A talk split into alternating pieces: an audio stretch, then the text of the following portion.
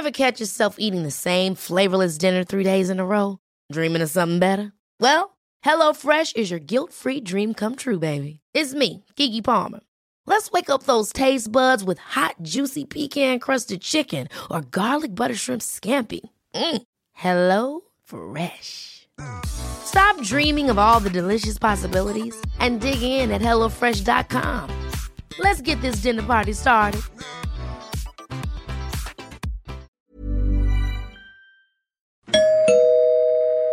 Werbung. Einfach lieben. Einfach glücklich und zufrieden, bis dass der Tod sie scheidet. Das ist noch immer die Idealvorstellung vieler Paare. Im Alltag aber begegnen Paare oft immer wieder den gleichen Konflikten, hängen sie in immer wiederkehrenden Mustern fest. Die Paartherapeutin Anna Wilitzki zeigt, wie Paare diese Konflikte erkennen und lösen können. Ihr Hörbuch Einfach lieben ist dabei äußerst unterhaltsam und fundiert und zeigt an vielen Beispielen aus Wilitzkis Praxisalltag, wie eine gute Liebesbeziehung gelingen und der Zauber vom Anfang der Beziehung neu belebt werden kann. Das Hörbuch erscheint als Download und im Streaming bei Argon Balance und als Buch im Rowold Verlag. Werbung Ende.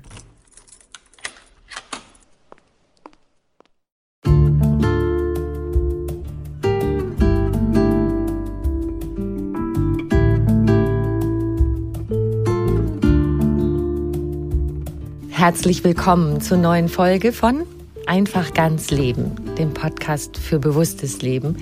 Ich bin Jutta Ribrock, Moderatorin, Hörfunkredakteurin, Autorin und Sprecherin, unter anderem für Radionachrichten und Hörbücher. Und in diesem Podcast spreche ich alle zwei Wochen mit außergewöhnlichen Menschen über alles, was unser Leben schöner, entspannter, intensiver und auch gesünder macht. Das ist das Stichwort für heute.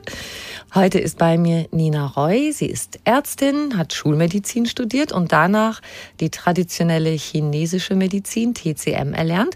Und darüber hat sie ein Buch geschrieben mit dem Titel TCM Your Life. Und was die TCM für uns tun kann, um gesund zu werden und zu bleiben oder bestenfalls erst gar nicht krank zu werden, darüber sprechen wir heute. Viel Spaß beim Hören.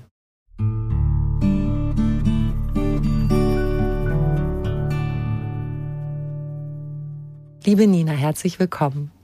Ja, vielen Dank, dass ich hier sein darf. Du, die meisten kennen das ja, äh, so ein Arztbesuch. Das ist gefühlt so, man sitzt eine Stunde im Wartezimmer, dann ist man so drei bis sieben Minuten beim Arzt oder bei der Ärztin im Behandlungsraum. Du hattest in deinem Medizinstudium ein Schlüsselerlebnis. Du hast immer schon gern mit den Patienten lange rumgelungert. Vor einer Operation, nach einer Operation. Erzähl mal, wie das war. Ja, das war tatsächlich noch während des Studiums, ähm, als ich eine meiner ersten Formulaturen absolviert habe. Das macht man immer so ein, zwei Monate und äh, schaut sich so eine Abteilung an.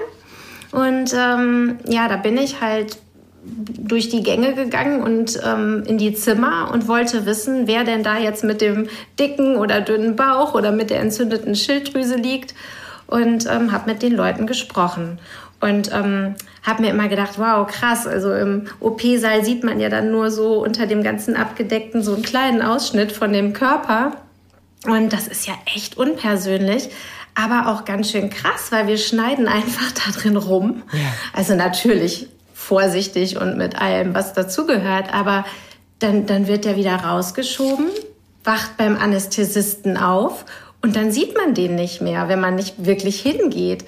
Und das habe ich halt einfach getan, weil ich ähm, wissen wollte, wie geht's dem danach? Hat das jetzt geholfen? Was tut weh? Ähm, fühlt er sich gut oder schlecht oder hat es gar nichts verändert? Und ähm, ja, da bin ich dann so freundlich, wie ich das im Buch ja auch beschreibe, darauf hingewiesen worden, dass das so nicht läuft in der Uni. Ja. Aber ähm, ja, ich ähm, konnte nicht anders, als das irgendwie immer zu verfolgen in meinem Leben und äh, einfach zu tun, ähm, dass ich auf die Menschen zugehe und wirklich verstehen will, wer ist das und mit welcher Energie sitzt der vor mir. Da gibt es ja so einen Ärztespruch, ne? der Beinbruch auf Zimmer 387. Und das ist genau das, was du gerade beschreibst, dass der Patient bezeichnet wird einfach mit der Diagnose, aber nicht als der Mensch, der da ist. Ne? Genau. Ja. ja, und dann hast du dich faszinieren lassen von der TCM. Wie bist du damit in Berührung gekommen und was ist das, was dich daran fasziniert?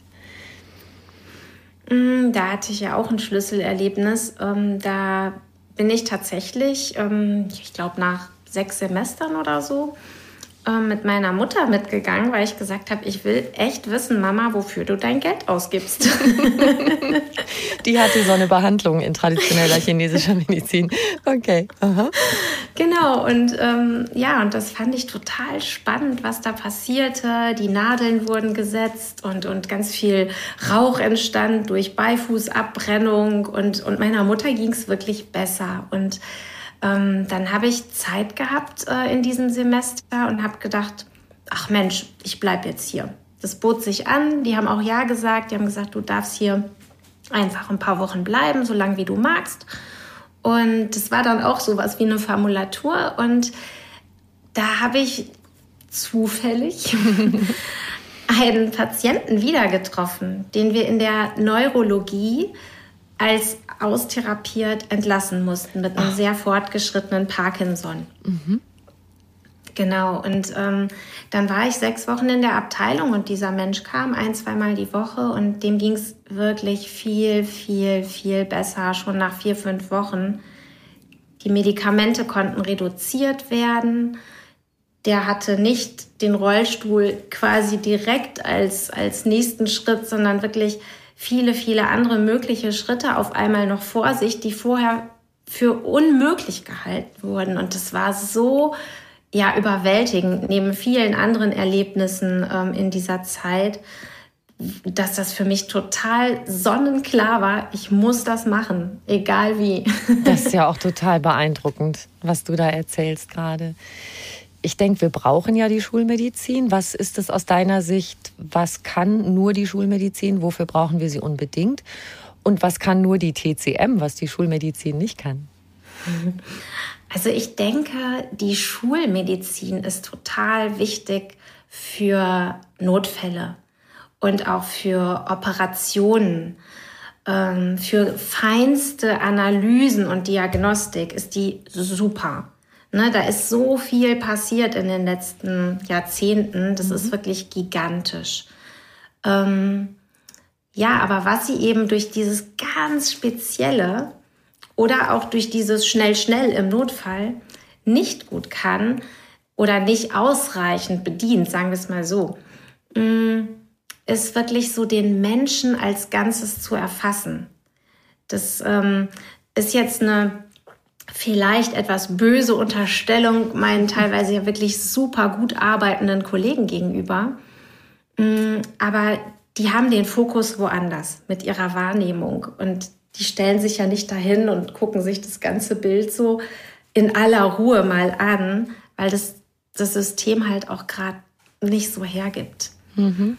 Und deswegen glaube ich, dass die TCM als Besonderheit oder eben auch die ganzheitliche Medizin, muss man sagen, es gibt ja auch andere Formen, die ganzheitliche Medizin, die schafft es den Menschen komplett zu sehen. Der hat jetzt vielleicht einen Beinbruch, ist vielleicht auch, sage ich jetzt mal, doof gestolpert, mhm. weil er in der Hektik war und die TCM schaut sich dann, oder die ganzheitliche Medizin schaut sich dann an, ja Mensch, warum würde das vielleicht sogar auch Sinn machen, dass das jetzt passiert? Und auch, warum passiert dem Menschen das jetzt im Sinne von, was kann er davon lernen? Mhm. Das sind natürlich harte Brocken, wenn man mhm. sich gerade als Opfer eines Beinbruchs da liegen sieht. so selber schuld, ne? ja, so ein bisschen äh, verkürzt ausgedrückt, aber. Ja. Einerseits das, natürlich gibt es aber auch Schicksalsschläge. Ne? Wir können alle vom Auto erfasst werden, von irgendwas erschlagen werden, jeden Moment im Leben. Und wie gehe ich dann damit um? Das ist natürlich trotzdem auch immer ein großes Thema. Und wie gehe ich damit emotional vor allen Dingen um? Was macht es mit meinen Gedanken? Was mache ich geistig damit? Mhm. Also das ähm, das wirklich alles zu erfassen, finde ich, das macht die TCM besonders. Gerade ist mir witzigerweise was eingefallen. Das ist was ganz Kleines, aber das passt vielleicht irgendwie dazu. Manchmal, wenn ich mich irgendwie doof stoße oder so, weißt du, irgendwie einen Kopfstoß oder irgendwie stolper oder so, dann denke ich, ah ja, ich habe gerade was an was Doofes gedacht, an irgendwas, was mich bedrückt oder so. Ist auch vielleicht wie so, ein, so eine Metapher dafür, für, für das, was du gerade erklärt hast. Ne? Absolut, mhm. absolut. Also das sagen wir auch aus ganzheitlicher Sicht stoßen oder mal kurz in den Finger schneiden, ne? kurz abgerutscht, kein Drama, der Tag läuft weiter. Aber das ist wirklich so, dieses Bewusstsein dahin zu lenken. Das ist mhm. ein wichtiger Aspekt, ja. Viele, die uns jetzt zuhören, haben vielleicht noch keine Vorstellung davon, was die traditionelle chinesische Medizin ausmacht. Und das ist echt komplex, finde ich. Aber vielleicht schaffen wir zwei das, dass wir so die Grundzüge so ein bisschen erklären hier. Leg mal los. naja, also ich finde, man kann immer ganz gut mit Yin und Yang und Qi anfangen. So mache ich das auch in meinem Buch. Mm, weil das hat jeder irgendwie schon mal gehört ähm, weiß vielleicht aber gar nicht so richtig, was es eigentlich bedeutet, weil ähm, Yin und Yang einfach nur als gut und böse und Gutes im Bösen und Böses im Guten zu bezeichnen, ist ein bisschen platt. Mhm. Ähm, es sind eigentlich sich permanent verändernde Umstände und Zustände. Mm, und ich finde es immer sehr schön, das zu vergleichen oder zu, zu beschreiben mit dem Tagesverlauf, den wir haben oder mit unserem ja, leben, wie das so verläuft. Weil ähm, wenn man zum Beispiel den Tagesverlauf nimmt, dann sagt man, das Yang, das wächst am Morgen, wenn die Sonne aufgeht, wird immer größer bis zum Mittag, wenn sie weit oben steht und dann nimmt es wieder ab und das Yin wird größer mit der kommenden Dunkelheit bis in die tiefe schwarze Nacht. Mhm. Und so erkennt man halt auch diesen, dieses Wechselspiel. Also es ist nie absolut. Ne? Ähm, und das finde ich ist ein ganz, ganz schönes Bild und auch ein sehr einfaches, weil es ja jeder schon mal erlebt hat, mhm. dass es irgendwie hell und dunkel wird. Ja. und ja, und ähm, das finde ich beschreibt ähm, den, diese, diese Dualität sehr genau, weil es gibt immer zu allem auch das Pendant, ne, die andere mhm. Seite der Medaille. Und das Qi hast du erwähnt, das ist die Lebensenergie. Ich habe mal mhm. schon vor vielen Jahren, als meine erste Tochter noch klein war, da habe ich angefangen, nach den fünf Elementen zu kochen und fand das so eine spannende Idee, dass auch bestimmte Speisen ähm, energetisch verschieden sind und dass das gar keine gute Idee ist, wenn wir hier in Westeuropa dauernd Ananas und lauter kühlende Früchte essen und sowas, weil unser System dadurch eigentlich abkühlt. Ne? Also so, so, ein, so ein zentraler Punkt ist diese Lebensenergie, wie wir die stärken, oder? Genau, also die Lebensenergie kann man ganz groß so beschreiben. Alles, was lebt, egal ob Pflanze, Tier oder Mensch, hat Energie und ist Energie. Mhm. So, und das ist es auch schon. Okay. Das hast du natürlich jetzt ganz doll verkürzt, würde ich mal sagen. Aber ich versuche es weiter. Also jetzt äh, bringe ich noch ein paar Begriffe rein. Wir haben jetzt das Qi, das Yin und Yang. Und ähm, es gibt diese, was in vielen Büchern fünf Elemente heißt, wo du sagst, du würdest es lieber als die fünf Wandlungsphasen bezeichnen. Äh, Moment, dass ich das jetzt aus dem Ärmel schütteln kann. Holz, Feuer, Erde, Metall, Wasser. Sehr so, ne? gut, sogar Tada. die richtige Reihenfolge. genau. Also tatsächlich mache ich noch heute Salatdressing dass ich das im Kopf habe, was sind diese Elemente, weil ich ja auch gelernt habe aus dem Buch, ein Element nährt das nächste und wenn man es in der richtigen Reihenfolge ins Schüsselchen tut, verstärkt das die Energie. Genau. Ähm, aber was hat es damit jetzt auf sich? Ich habe das jetzt so verstanden, dass wir alle auch ja wie verschiedene Konstitutionstypen sind. Also bin ich sozusagen von meiner Geburt her eher der Holztyp oder Metalltyp oder Wassertyp oder oder vielleicht ist es ja auch beides, dass ich in bestimmten Phasen mehr das eine oder andere bin. Das könntest du uns vielleicht noch ein bisschen erläutern. ja, das ist äh, genauso, wie du es zuletzt gesagt hast. Mhm. Es ist beides. Also wir bringen eine gewisse Grundkonstitution, nenne ich das, mit. Und diese Grundkonstitution, die zieht sich schon so ziemlich durchs Leben. Ähm, das heißt aber nicht, dass ich ein, eine Wandlungsphase gar nicht habe, mhm. sondern es heißt einfach nur, ich habe vielleicht zwei, drei, so ist es meistens, besonders stark ausgeprägt und zwei, drei nicht so stark. Okay. Holz, und, Feuer okay. und Wasser zum Beispiel. Genau, Holz, Feuer, Wasser zum Beispiel. Und mhm. dann sind Metall und Erde ein bisschen schwächer ausgeprägt, was aber jetzt nichts bedeutet im Sinne von, der eine ist besser, der andere ist schlechter. Wir sind halt unterschiedliche Typen und unterschiedliche Charaktere.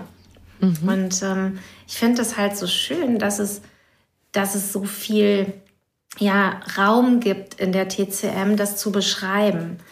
Weil ähm, ein Metalltyp ist ja auch nicht gleich ein anderer Metalltyp, sondern die können trotzdem total unterschiedlich sein und total mhm. unterschiedliche Antennen und Wahrnehmungen haben. Und genauso ist es mit allen anderen auch. Und was dann eben auch noch wichtigerweise hinzukommt, das hast du auch schon erwähnt, ist, dass wir ja durch verschiedene Phasen in unserem Leben gehen und die auch wieder unterschiedlich intensiv erleben und gestalten.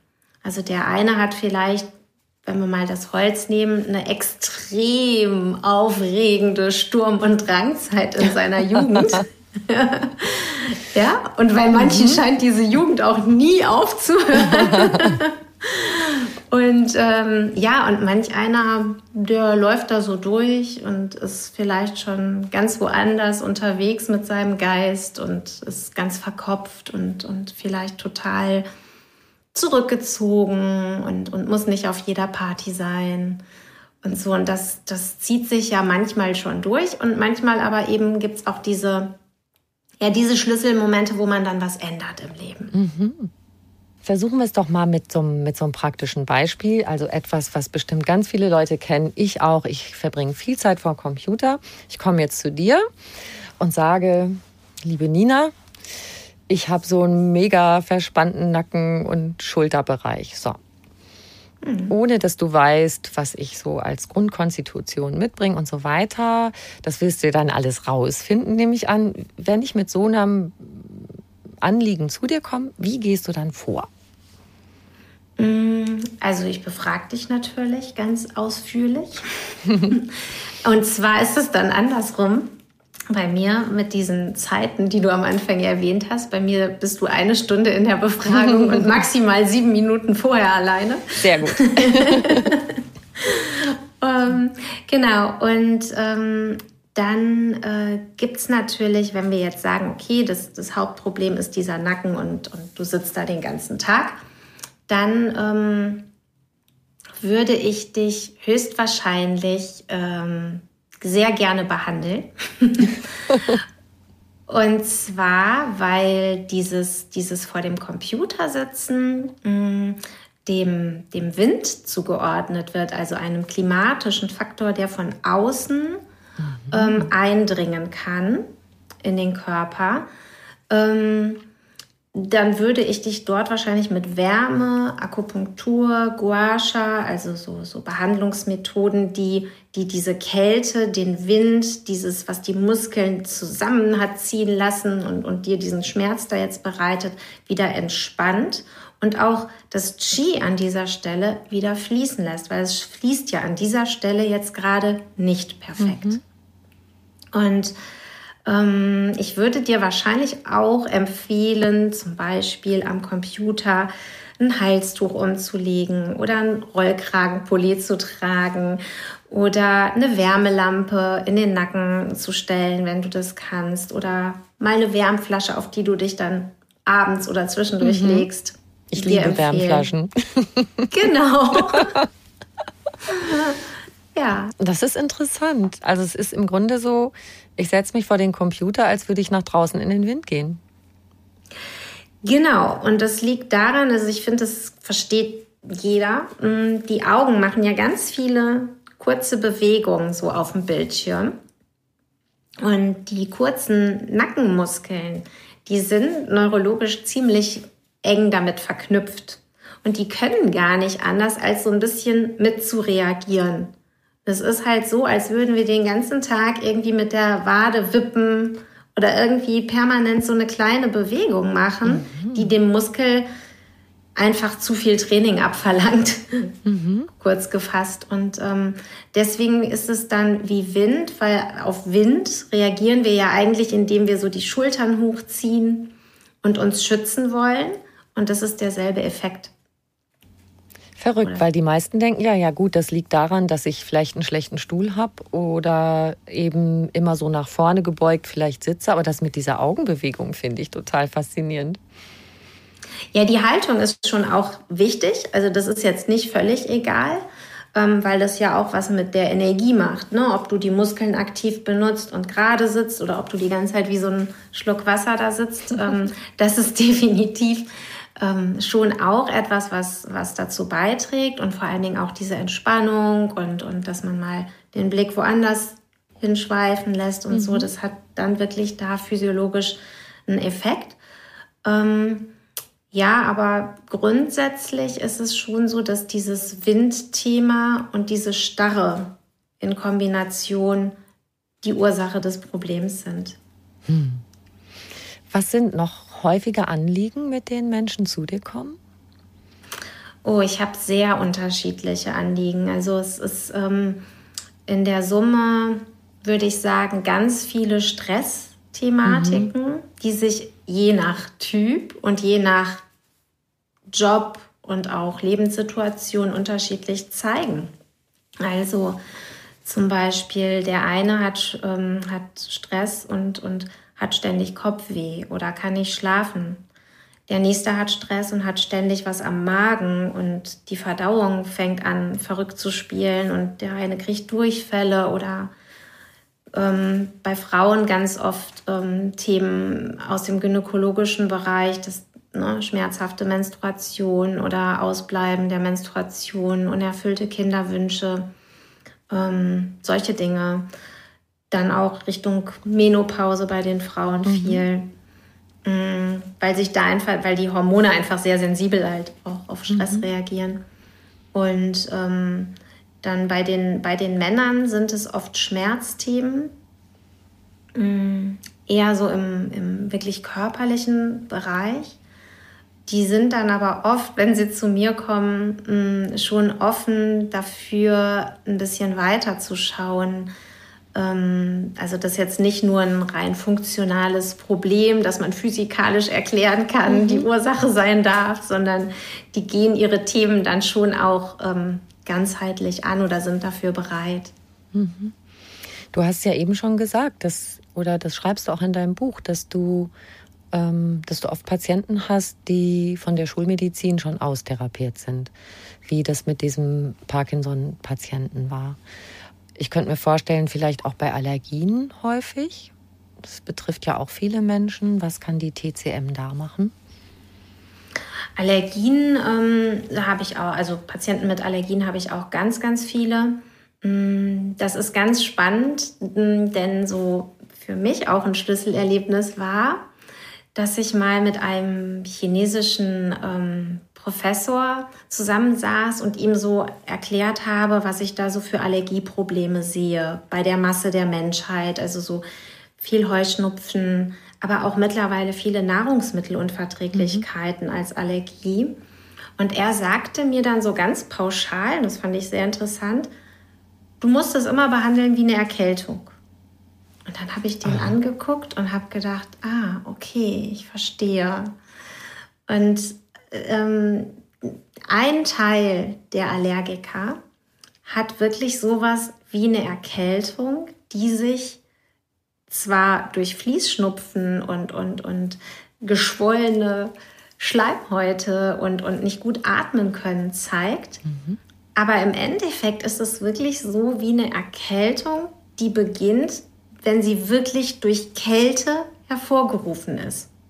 Also es ist zu viel Kälte in den Körper gekommen durch ah. äußeres Klima, durch kalte Nahrung, durch zu dünne Kleidung oder einfach zu viel Aufenthalt im Freien ähm, und, und es war gerade Winter und, und kalt. Und dann muss man diese Kälte mit Wärme wieder vertreiben. Das heißt, die müssen schwitzen. Und das Lustige ist, dass die Leute, die eine Allergie haben, dazu überhaupt keine Lust haben.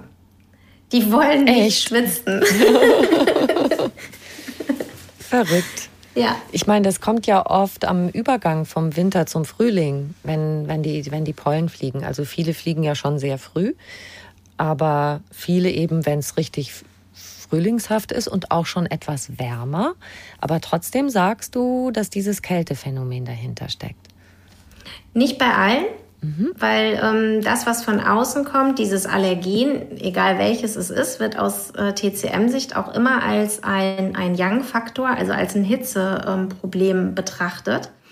Die Frage ist nur, auf welchen Konstitutionstypen trifft das und auf was für einen wie genährten Menschen. So muss man es eigentlich sagen. Wenn da viel Schleim und Feuchtigkeit und viel gestaute Flüssigkeit und, und ähm, ja eben auch Kälte im System ist, dann ähm, kann es sehr, sehr leicht passieren, dass diese Allergie letztendlich innerhalb von zwei bis drei Wochen, je nach ja, doch zwei bis drei Wochen auskuriert sein könnte, wenn man es wie eine Erkältung behandelt.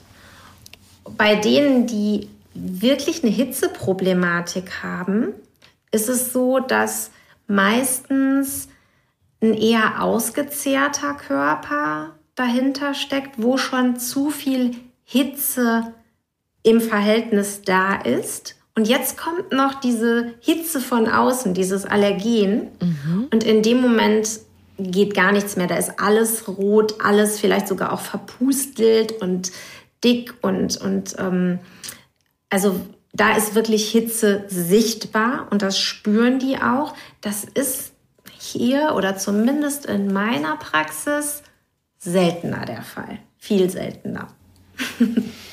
Okay, wenn jetzt also jemand aber das aufgrund dieses Kältephänomens hat, dann gibt es ja auch Nahrungsmittel, die man dann zum Beispiel weniger äh, nehmen sollte, die befeuchtend sind. Was ist das zum Beispiel?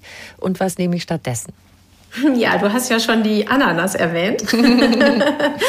also die Ananas ist zum Beispiel, ähm, ja, ist eine Südfrucht. Die ist ja total saftig und süß und lecker. Ich liebe sie. Aber es ist einfach total ungünstig, äh, die hier bei, ich sage jetzt mal, 15 bis 25 äh, Grad ständig zu essen. Ähm, das ist ungeeignet, weil die kühlt. Ne? Und ähm, die, die, ist, die ist da gut, wo sie auch wächst, nämlich wenn man viel Hitze ausgesetzt ist. Oder eine Melone. Ja, also ich sage immer, Wassermelone im Winter macht jetzt eigentlich keiner so wirklich freiwillig. mhm. ne? Da ist Aber es so. Mhm nachvollziehbar. Mhm. Aber ich habe das so verstanden, selbst wenn man im Sommer, wenn es warm ist, aber jeden Tag dauernd Wassermelone isst, selbst das kann zu, zu kühlend sein. Absolut. Die wächst ja auch hier nicht.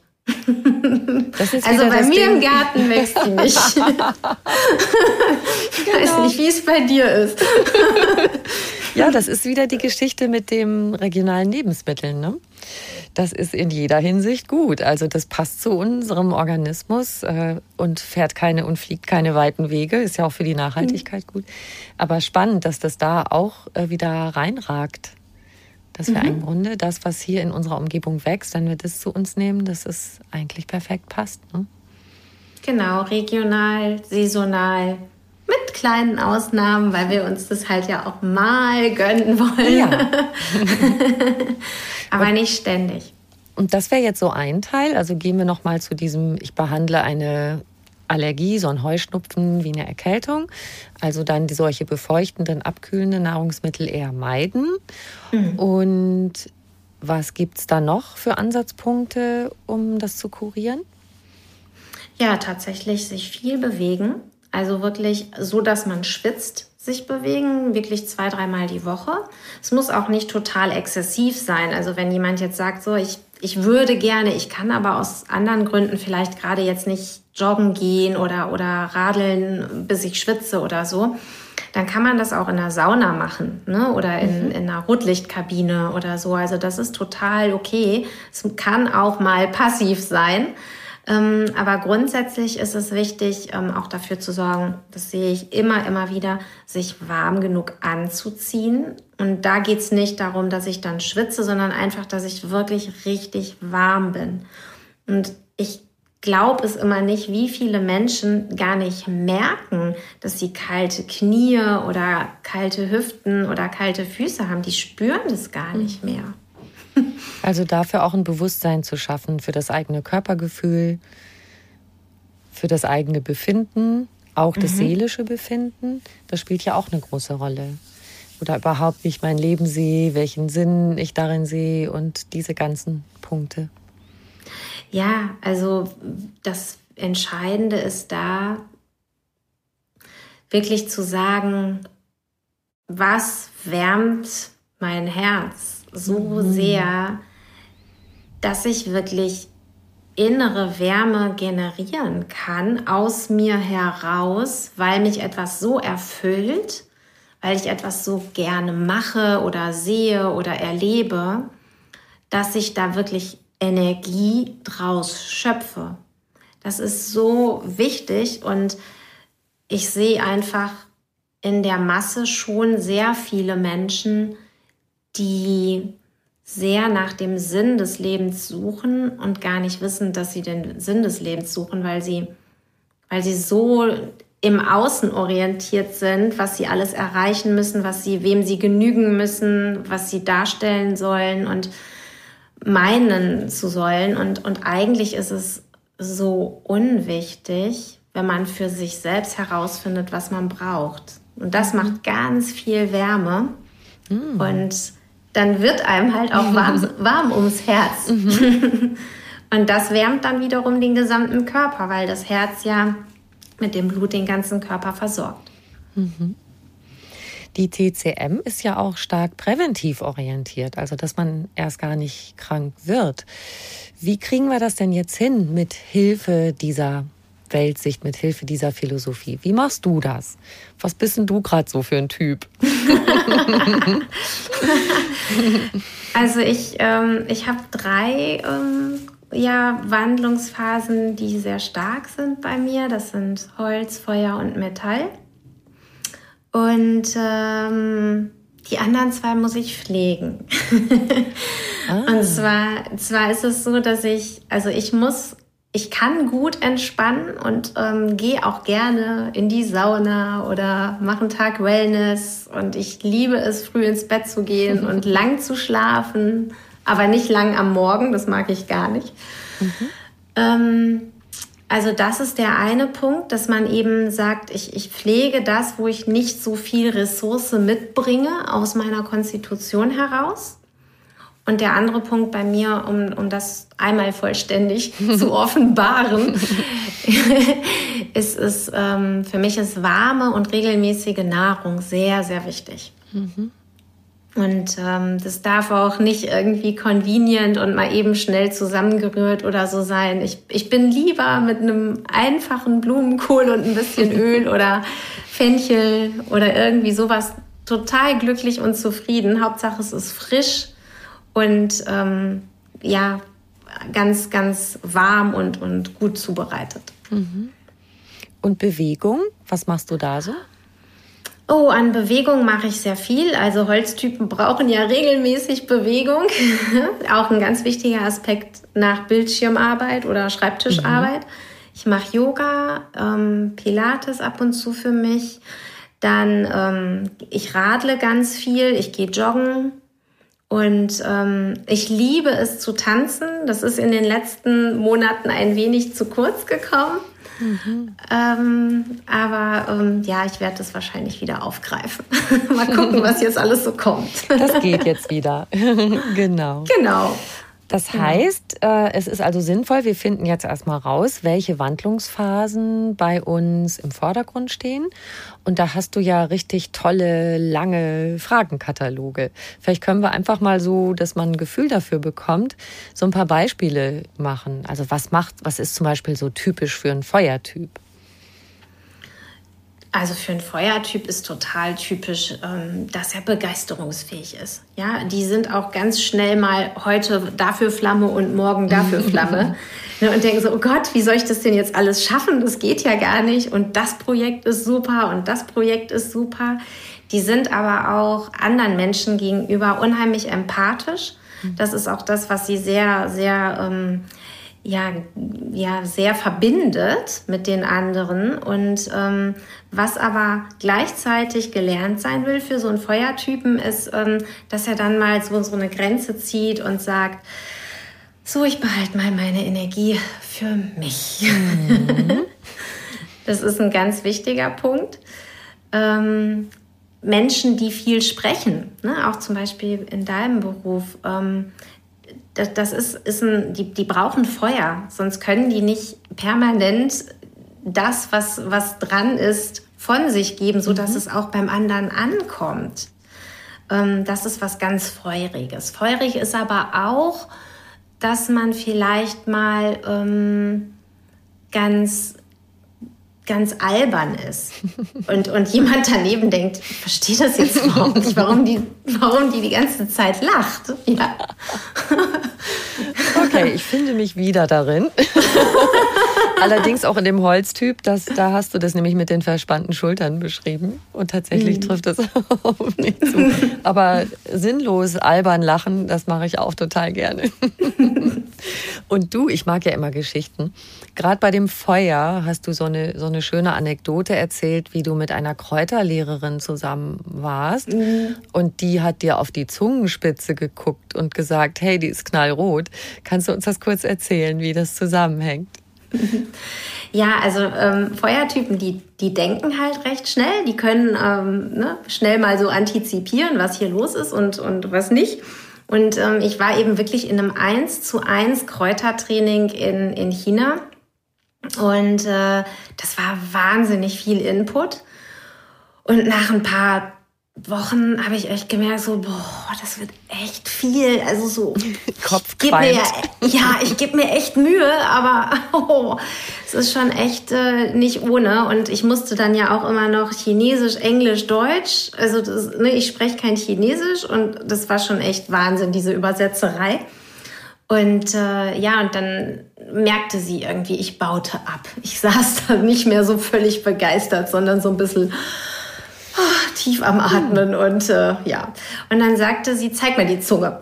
Und dann musste ich die Zunge rausstrecken, wie man das so macht beim TCM-Arzt. Und dann meinte sie, oh Gott, oh Gott, die ist ganz rot vorne, raus mit dir, du musst dich jetzt mal abreagieren und alles, was dir auf, der, auf dem Herzen liegt, ähm, von dir geben. Und dann habe ich die angeguckt und gesagt, ja, aber ich habe überhaupt nichts, also nichts Schlimmes gerade auf dem Herzen. Also es ist, ich bin eigentlich glücklich und zufrieden. Ich will das ja hier, was wir hier machen. ja, ja, trotzdem, egal. Du, wir, du, wir hören jetzt auf, du gehst raus, triff dich mit jemandem, trinken Wein, beweg dich und morgen sehen wir uns wieder. Ja, und das habe ich dann gemacht und äh, habe dann natürlich ständig auf meine Zunge geguckt. Wann ist es weg? du hast das quasi weg erzählt, oder? Du hast ja. dann wirklich deine Erlebnisse erzählt und ja. dann hat das wieder abgenommen ja, ich habe mich dann mit einem guten Freund getroffen und ähm, oder mit einer guten Freundin, ja, und ähm, ganz viel erzählt, erzählt, erzählt, erzählt und dachte, okay, jetzt muss ich hier mal ablassen und bin nicht der Empfänger, sondern der Sender. und und ähm, danach war es wirklich gut und dann habe ich tief und fest geschlafen und am nächsten Morgen war der Kopf wieder bereit für die nächste Dosis äh, Kräutermedizin. Und die Zunge schön rosig normal rosig, hellrot, nicht mehr knallrot. Find genau. verrückt. Mhm. Genau, du hast es gerade gesagt, bei der Diagnose, das spielt auch eine Rolle, ne? Zunge anschauen. Was siehst du so auf der Zunge? Mm, ganz viel. Also an der Zungenform sieht man ganz viel. Das, das spiegelt ähm, im Idealfall ähm, so ein bisschen den Körperbau wieder und auch, ob jemand Spannung hat oder weniger Spannung. Ähm, und auch von der Form her ist jemand ein bisschen fülliger oder ist jemand ganz schmal oder drahtig. Ähm, das sieht man alles so an, an der Form und wie, wie der Zungenkörper ähm, herausgestreckt wird. Und dann gibt es eben aber auch noch so, so Dinge wie Risse oder ähm, Furchen. Da sieht man, ob das Yin, also unsere Substanz, unsere Materie, vielleicht angegriffen wurde. Das sieht ein, ein Beispiel dafür kann sein, dass Frauen nach der Geburt einen Riss haben in der Zunge, also so einen kleinen Längsriss, der nach einigen Jahren oder manchmal auch schon nach ein paar Monaten wieder weg ist. Mhm. Also man sagt ja auch ein Kind, ein Zahn, das geht an die mhm. Substanz. Ne? Und das sieht man dann auch zum Beispiel auf der Zunge. Und es kann sich aber eben auch wieder verändern. Das ist nicht für immer. Und das, was auch noch ganz wichtig ist bei der Zunge, ist der Belag. Der ähm, wird angeschaut, ist er überhaupt da? Es gibt auch Zungen, die haben sehr wenig oder keinen Belag. Das ist gar nicht gewollt aus Sicht der TCM, weil das damit zusammenhängt, ob jemand ein gutes Verdauungschi hat und ähm, überhaupt mit den Dingen, die er so ähm, sich einverleibt und die auf ihn einprasseln, ob er das dann wirklich ähm, verdauen kann. Und dann gibt es Zungen, die sind ganz gelb von Nikotin oder von Kaffee. Ähm, Zungen, die haben so einen ganz quakigen weißen Belag. Und das sagt halt ganz, ganz, ganz viel aus und zeigt auch immer so einen so Ist-Zustand. Also ich gucke oft auf die Zunge. Wenn jemand bei mir auf der Liege liegt, so Zunge raus, ah, okay, mhm. dann weiß ich da ähm, direkt, was vielleicht gerade so dran ist. Apropos Verdauen, auch seelische Dinge oder Dinge, die unsere Seele belasten, müssen wir quasi verdauen. So Sachen wie die, die jetzt hinter uns liegen, hoffentlich die Pandemie oder so Schlimmes wie der Ukraine-Krieg, das steckt uns ja auch quasi in den Zellen. Was können wir tun, um damit gut umzugehen?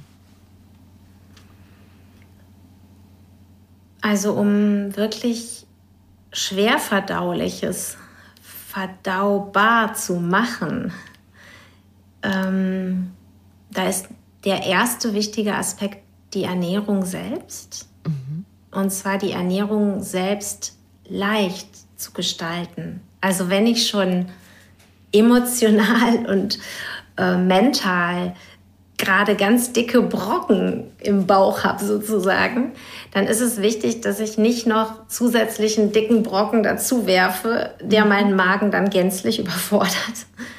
Und deswegen empfehle ich halt regelmäßig so den, den Magen-Darm-Trakt zu entlasten und Suppen zu essen, also leichte Suppen, klare Suppen, nicht so cremig mit viel Sahne und Mehl oder irgendwie so angedickt, sondern wirklich klare, lang gekochte Suppen zu sich zu nehmen. Oder ähm, ja, einfach kurz gegartes ähm, Gemüse, dampfgegarte Dinge. Auf keinen Fall Rohkost, auf keinen Fall ohne Ende Brot und Käse. So, das ähm, weiß ich, dass das manche nicht gerne hören, aber es ist wirklich schwer verdaulich. Vor allen Dingen in solchen Situationen. Mhm. Alkohol ist auch schwer verdaulich, zum mhm. Beispiel. Oder Kuchen, Süßigkeiten. Die machen vielleicht ein bisschen ruhig, weil die auch ein bisschen schwer machen im ersten Moment, aber die sind sehr, sehr schwer verdaulich. Das heißt, der Körper braucht ganz viel Energie, die wir eigentlich für was anderes nutzen könnten. Richtig. Mhm. Das hat mich jetzt total fasziniert, ähm, dieses Bild von schwer verdaulichen seelischen Sachen auch. Das zu kompensieren mit leichtem Essen, so als ein Faktor. Ein Faktor, ja. Mhm. Die anderen Faktoren sind natürlich auch, ja, sich emotional und mental wirklich im Hier und Jetzt zu bewegen. Und zwar im Hier und Jetzt bei uns. Zum Glück ist es so, dass wir jetzt hier gerade in einem relativ sicheren Setting sitzen dürfen und vielleicht auch sagen dürfen, ach, wie schön, dass die Sonne so schön scheint, ich kann das genießen. Und sich da wirklich auch mal ein paar Minuten oder vielleicht sogar auch einen halben Tag die Zeit zu nehmen und zu sagen, ich konzentriere mich jetzt wirklich darauf. Mhm. Nicht, weil ich verblendet oder ignorant ähm, durch die Welt gehen möchte und, und mir alles egal ist, was sonst drumherum passiert, sondern weil ich weiß, dass ich dann auch wieder mehr zu geben habe und auch auf, aufgestellter bin, um, um mit dem, was da von außen kommt, umzugehen. Genau, dann können wir auch besser helfen. Ich finde immer so toll als, als Sinnbild dafür, wenn du im Flugzeug bist und die sagen, wenn diese Sauerstoffmasken da runterfallen, setz sie zuerst auf und dann hilf anderen. Denn ja. dieses ich muss mitleiden und mich total fertig machen lassen durch das Leid anderer. Das nimmt uns ja auch Kraft. Das ist nichts, was anderen hilft. Das ist ja auch nicht wirklich Empathie, das Mitleiden, ne? Mitfühlen, ja. Äh, und dass ich mich gut um mich selber kümmere, um stark zu sein für andere, ist ja auch total nachvollziehbar. Unbedingt, mhm. unbedingt. Und dankbar dafür sein, dass wir es so gut haben, das stärkt ja auch. Ja, auf jeden Fall. Also diese Dankbarkeit zu üben, das ist, ist ja für jeden, der sich ein bisschen mit Bewusstseinsentwicklung schon mal beschäftigt hat, ähm, dem, dem ist es begegnet. Also ne, der weiß, es hilft, ein Dankbarkeitstagebuch zu führen oder einfach jeden Tag mal kurz innezuhalten und zu sagen, so, was fällt mir ein, wofür ich jetzt gerade danken kann? Mhm. Das reicht schon, um, um ganz viel ähm, Kraft wieder zu bekommen und einfach mal ja ruhig zu werden und zu sagen, wow, mein Kühlschrank, der ist voll, der ist immer voll, super. Mhm. Jetzt haben wir besprochen, dass die TCM im Grunde vorbeugend uns auch unterstützen kann, nicht krank zu werden. Wenn wir krank werden, ist irgendwas aus dem Lot geraten. Wir sind in Disbalance. Das heißt, ist es so, wie du eben beschrieben hast. Du hast drei Wandlungsphasen, die bei dir stark sind, zwei etwas weniger ausgeprägt. Dass wir darauf achten, das in Balance zu halten. Oder wie ist das, wenn ich jetzt krank bin und habe bestimmte Beschwerden? Nehmen wir mal an, man hat was am Verdauungstrakt oder das ist ja auch eine häufige Erkrankung oder ein häufiges Problem. Wie gehen wir dann daran, dass wir den, die Ursache für diese Disbalance entdecken? Also ich sage mal so ganz spontan glaube ich, dass jeder weiß, warum er krank wird. Hm. Es ist ihm vielleicht nicht immer sofort bewusst, aber man kann eigentlich immer sagen, warum habe ich das jetzt? Und dann kommt irgendeine Antwort. Und die ist natürlich dann ganz schnell direkt von irgendeinem Verstandesding überlagert. Der sagt, nee, nee, das kann jetzt nicht sein, dass der, der Stress mit, äh, was weiß ich, meiner zu pflegenden Angehörigen, ähm, dass, dass mir das jetzt auf den Magen schlägt, ja, oder auf den Darm. Nee, das glaube ich nicht. Also, es war anstrengend, aber das kann nicht sein. Doch, kann. Und es kann halt sein, dass vielleicht auch schon vorher nicht alles super optimal war im Bereich Verdauung oder da auch eine Schwäche tatsächlich vorliegt. Mm, es kann aber auch sein, dass es sogar eine neutral oder gut ausgebildete Stärke war, die Verdauung, und die Belastung einfach zu lang und zu hoch war. Mhm. Und dann dekompensieren wir irgendwann. Das ist total menschlich und auch normal.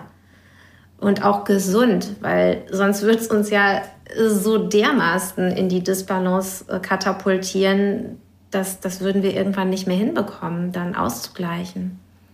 Und ähm, ja, das als, also das als Punkt eins, dass man sagt, eigentlich weiß ich warum, wenn ich ehrlich bin. Das Blöde ist, dass wir dann oft denken, aber ich kann das nicht abschalten. Mhm. Oder? Den, Jein. Die, die Ursache. Jein, jein. Also natürlich kann ich jetzt nicht sagen, ähm, oder möchte ich ja vielleicht auch gar nicht sagen, ähm, ich, ich helfe jetzt dieser Person nicht mehr, in, um bei dem Beispiel zu bleiben. Das wäre auch gar nicht gut, weil man dann ja auch gegen etwas ethisch-moralisches in sich selbst arbeiten würde, was wiederum eine andere Problematik hervorruft. Mhm. Aber man muss vielleicht ähm, sagen, okay, bis zu diesem Punkt und jetzt brauche ich weitere Hilfe. Ich muss mir Hilfe organisieren oder ich muss wirklich für mich sorgen, damit ich das weiter schaffe. So wie jede Mutter, die ein Kind äh, oder Kinder großzieht, äh, mit Sicherheit mehr als einmal äh, gedacht hat, ich schaffe das nicht oder das ist mir gerade zu viel. Und aus Liebe schafft man es. Und es ist ähm, ganz selbstverständlich, dass man davon auch nicht krank wird. Und ich glaube, das ist so dieser, dieser Balanceakt und es ist ein sehr geistiger Prozess, würde ich sagen. Ne? Also es geht nicht darum herauszufinden, was ist jetzt wirklich die allerbeste Nahrung oder was ist die allerbeste, das allerbeste Nahrungsergänzungsmittel, das mir die Power gibt, dass ich das jetzt die nächsten fünf Jahre durchhalte, sondern es ist wirklich so dieser geistige Prozess, der sagt, ich entscheide mich dafür, das so zu tun und ich werde das schaffen. Und ich werde mir deswegen auch die Auszeiten nehmen, die ich brauche. Und wenn ich den Impuls bekomme, ich muss jetzt an die frische Luft oder ich muss mal zwei Tage raus, koste es, was es wolle, dann sollte man dem wirklich folgen. Und ähm, das sind so die, die Erinnerungen an, an die eigene Intuition, finde ich da ganz mhm. wichtig. Ähm, weil eigentlich bringt jeder Mensch sowas mit und es wird so abtrainiert, so, so, so weggeschlossen ähm, in diesem funktionierenden Modus unserer Leistungsgesellschaft. Mhm. Das heißt, in so einem Fall würdest du so eine Mischung machen, dass du vielleicht was unterstützend machst mit Kräutern, mit anderen Behandlungsmethoden. Aber der Patient, die Patientin selber muss auch schauen, vielleicht die Haltung dazu zu verändern oder, sag mal, sich selber einzugestehen, ja, ich muss mir auch mal Hilfe organisieren. Also da auch Entlastung selber zu schaffen. Unbedingt. Also ich ähm, sage meinen Patienten immer, du darfst immer zu mir kommen. Und es gibt ja auch chronische Erkrankungen, die nicht, nicht mal eben einfach ähm, erledigt sind, die wirklich eine lange Begleitung ähm, erfordern. Aber wenn du nicht mitmachst und nicht bereit bist, mal an der einen oder anderen Stellschraube zu drehen, dann bist du hier falsch. Mhm. Das ähm, ist wiederum auch ja mir gegenüber ähm, ein wichtiges Verhalten, also mein eigenes Verhalten mir gegenüber, mhm. weil ich das nicht möchte, dass ich jemandem nicht helfen kann ähm, oder derjenige sich ausruht darauf, naja, ich gehe ja so alle 14 Tage ungefähr zu mhm. Nina, die macht das schon. Mhm. Ja, also Mitarbeit erwünscht, ne? Unbedingt. Unbedingt. Was, was gibt es alles für Behandlungsmethoden in der TCM? Oh, ganz viele. Also es gibt ähm, natürlich die Akupunktur, die ist ja sehr bekannt. Ähm, es gibt ganz viel Kräutermedizin. Ähm, Kräutermedizin ist sehr, sehr effektiv und ähm, ja, manch einer denkt, das ist vielleicht so ein bisschen Hokuspokus oder es muss eklig schmecken, aber in Wahrheit finde ich, schmecken die meistens ganz gut, die Sachen. Ähm, und, und der Körper zeigt dadurch vielleicht dann auch, dass man es braucht.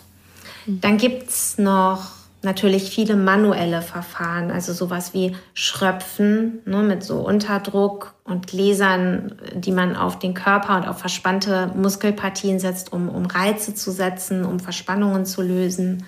Es gibt Gua Sha, das ist so eine Schabetechnik, die ich sehr gerne anwende, zum Beispiel an deinem Nacken, um die Energie wieder fließen zu lassen und um auch zu sehen, ähm, wo Blockaden sind. Also ich nutze es auch manchmal diagnostisch tatsächlich, so entlang der Wirbelsäule, um zu sehen, oh, bei welchen Organen ist denn hier was los. Mhm. Ähm, dann gibt es noch Massagen. Die Tuina-Massage ist sehr bekannt. Die habe ich auch ähm, kurz mal gelernt in China.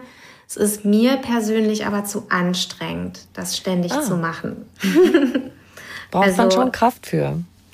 Ja, und es ist auch, ähm, also meine äh, Energie kann ich besser nutzen und einsetzen mit Nadeln und mit der Hand so, aber nicht äh, in diesem ständigen Massieren am Körper. Das mhm. ist nicht so meins. Da gibt es aber brillante Masseure für.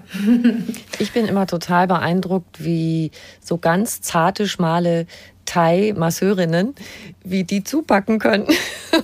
ja. Wow, also da ist extrem viel Kraft, ohne dass da riesige Muskeln zu sehen sind. Ne? ja, das ist Technik. Mhm. mhm. Das ist Technik. Aber es ist, ja, es ist echt großartig. Und so ähnlich ist es auch bei der Tweener-Massage. Und ähm, ja, dann gibt es natürlich noch den großen Bereich der Diätetik, also Ernährungslehre, ähm, Ernährungstherapie. Ähm, dann gibt es noch ähm, ja, Qigong und Tai Chi als, als präventiv, aber auch kurativ einzusetzende ähm, Verfahren, um ja wirklich körperliche Übungen zu machen. Ne? Also das ist definitiv auch ein sehr wichtiger Aspekt, um, um Leuten zu helfen, ihre Energie auch wirklich zu spüren. Mhm. Ja. Und du sagst ja auch, dass bestimmte Bewegungsarten für bestimmte Typen in bestimmten Phasen besser oder schlechter sind. Also Joggen ist dann nicht immer gut, sondern vielleicht was Sanfteres oder manchmal auch umgekehrt. Genau, also es ist so, so das Joggen und, und dieses immer Powern und, und viel kardiovaskuläre Belastung und, und viel Schwitzen und so. Ähm, das ist ja sehr, also sehr gewollt auch bei vielen Menschen und ähm, gerade die, die, die die man nicht animieren muss, um sich zu bewegen, sondern die sagen, ja, ich gehe auf jeden Fall jeden, also fünfmal morgens in der Woche joggen oder so. Mhm. Das ist, das ist eigentlich oftmals bei denen dann schon zu viel. Also denen empfehle ich dann, du so eine Yoga-Einheit oder Qigong, wäre wär vielleicht auch mal gut. Nein, nein, das, kann, das ist gar nichts für mich, das kann ich nicht, kommt dann oft, das ist viel zu, ah, nee, also ich kann das nicht. Ich kann mich da nicht konzentrieren, ich ich brauche was, um, um diesen Dampf abzulassen. Und ähm, ja, da, da ja, helfe ich oder, oder, oder motiviere ich zu sagen, es ist manchmal wirklich sehr, sehr wichtig, das auch mal auszuhalten, das zu spüren. Also wirklich zu sagen, ja, ich habe jetzt eine innere Unruhe und ich weiß, die wird auch besser, wenn ich joggen gehe, aber ich gehe ja schon dreimal die Woche joggen oder viermal ich übe jetzt mal zu atmen und das in das Gefühl so reinzugehen, dass ich merke, was und wo fühle ich das am Körper eigentlich? Was, was passiert da in mir? Und man kann ja auch sagen, okay, wenn du es gar nicht aushältst, am Anfang gehst du vielleicht erstmal eine Runde spazieren. So, Step by Step. Du musst dich ja nicht direkt so irgendwie geknebelt und, und äh, festgebunden fühlen am Stuhl oder, oder auf dem Bett oder so, sondern oder auf der Yogamatte, sondern dann gehst du vielleicht erstmal spazieren und atmest bewusst und spürst mal, was da so los ist. Ne? Ist das Herz schnell oder ist das ein Druck im Bauch oder ist es eine Wut? Du weißt gar nicht, wohin mit der. Oder ist es eine Trauer, die mal hoch will und mal geweint werden möchte? Mhm. Weil die inneren Krankheitsverursacher sind aus chinesischer Sicht ja die Gefühle. Mhm. Und das finde ich so, ein ganz, so eine ganz zentrale Erkenntnis, dass die, die, die Beobachtung ist nicht, also dass ich die Blutwerte ständig kontrolliere oder dass ich sage, mein Gewicht stimmt. Es muss ja alles gut sein mit mir und ich erfülle die Anforderung dreimal die Woche Sport und ich schlafe auch in der Regel meine sieben bis acht Stunden oder oder oder, also so, dass man so diesen Normwerten entspricht.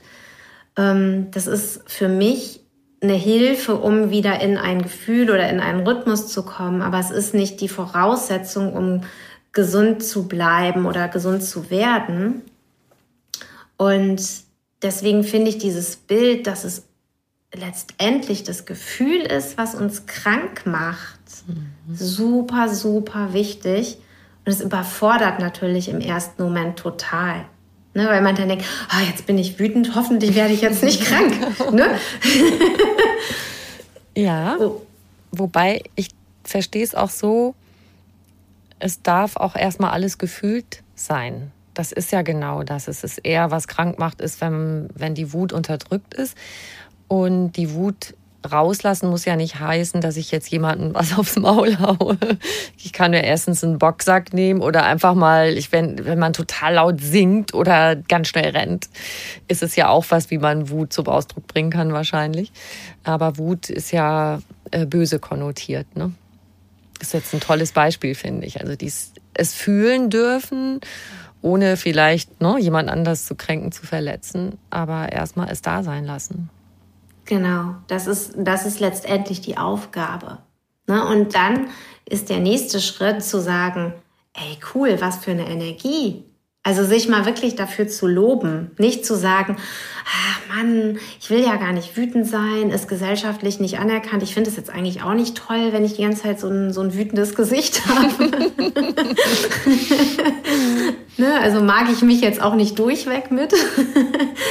Aber äh, zu sagen, wow, das ist ja auch neutral betrachtet richtig viel Energie. Ja.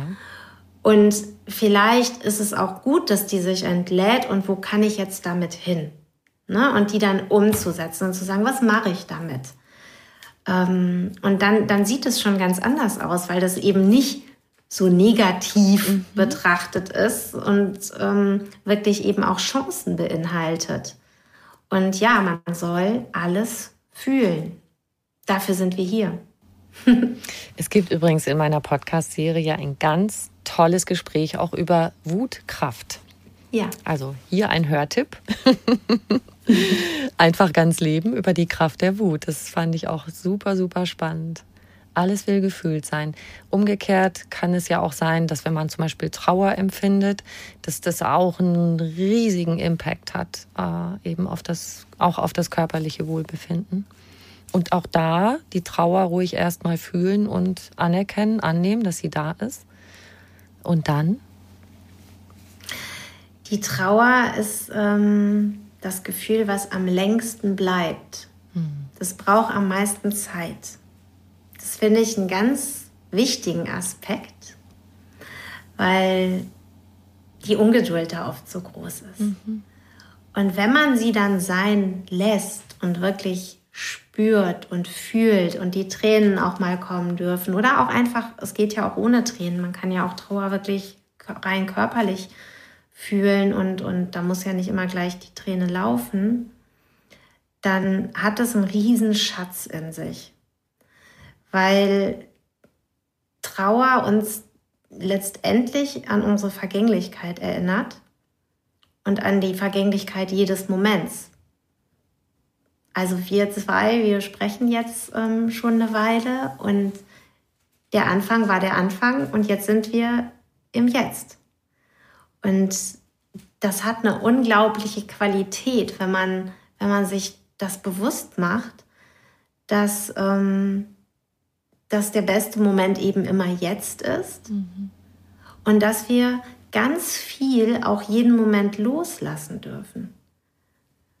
Also kann, ich kann jeden Moment entscheiden, ein, ein mich belastendes Thema, ein mich, mir, mir nicht mehr dienendes Muster, nachdem ich vielleicht viele Jahre gehandelt habe, loszulassen.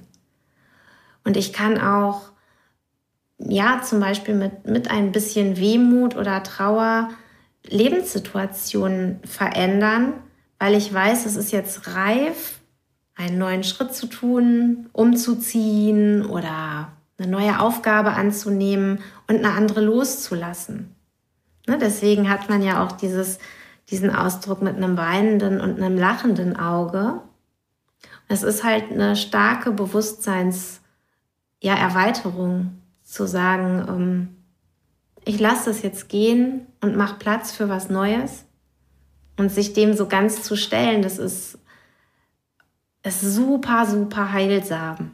Super heilsam. ich habe eine Wahl, steckt da ja auch drin. Ja. Ich kann mich dazu entscheiden. Und zwar in jedem Moment. Innerlich. Mhm. Das finde ich so tröstlich, was du gerade gesagt hast. Mhm. Und auch ähm, aktivierend. Hey, ja, kann ich ja. Ich kann auch was Neues anfangen. Mhm.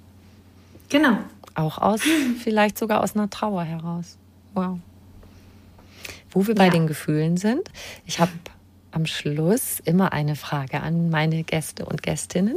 Die möchte ich dir auch stellen. Was ist für dich persönlich Glück?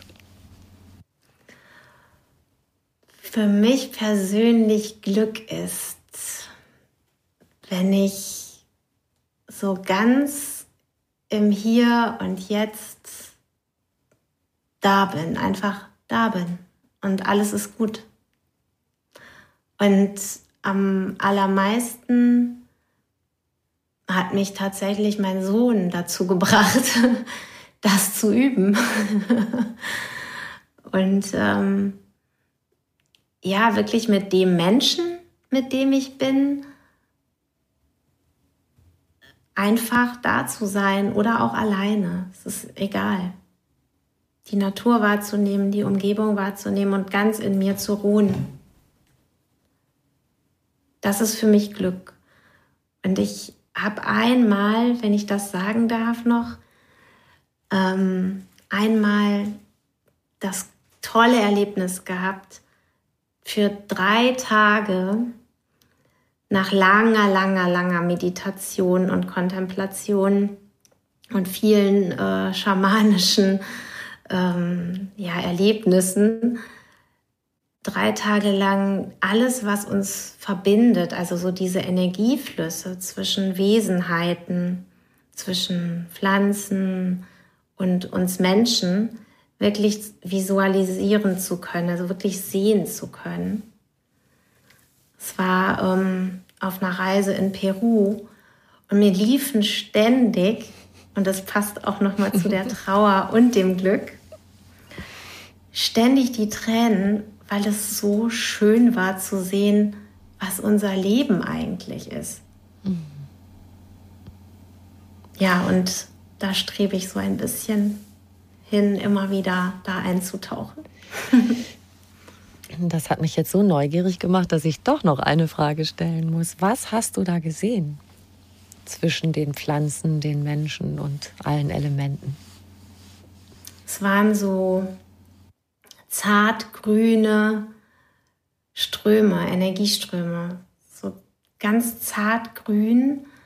Und es war ein wahnsinns friedliches Bild, unglaublich friedlich.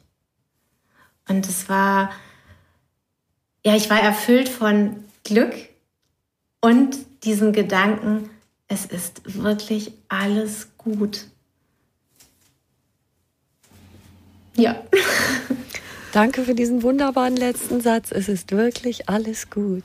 Liebe Nina, ich danke dir so sehr für dieses schöne Gespräch. Danke dir auch, liebe Jutta.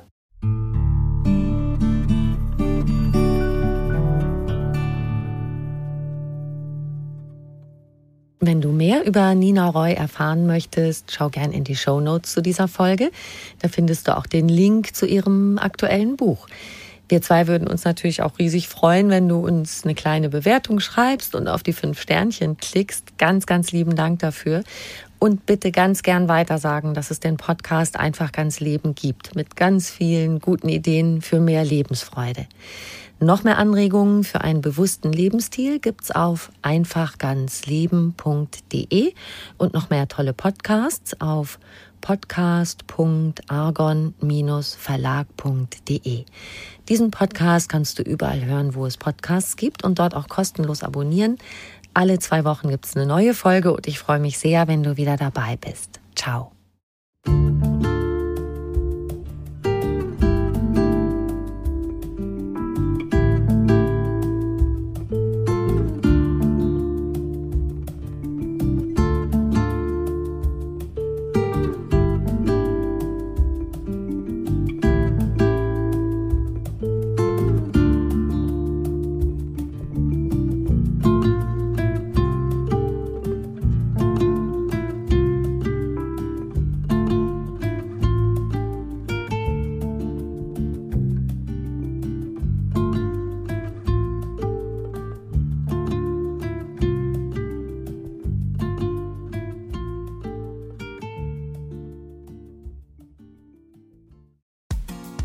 Frauenstimmen.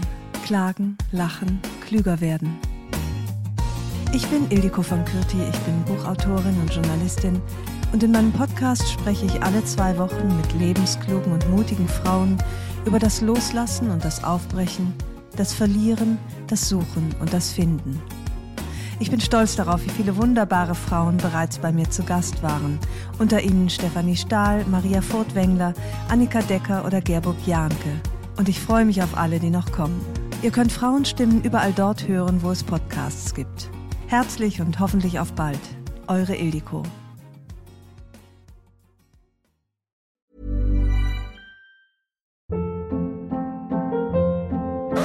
Hold up. What was that? Boring. No flavor. That was as bad as those leftovers you ate all week. Kiki Palmer here, and it's time to say hello to something fresh and guilt-free. Hello Fresh. Jazz up dinner with pecan-crusted chicken or garlic butter shrimp scampi. Now that's music to my mouth. Hello Fresh. Let's get this dinner party started. Discover all the delicious possibilities at hellofresh.com.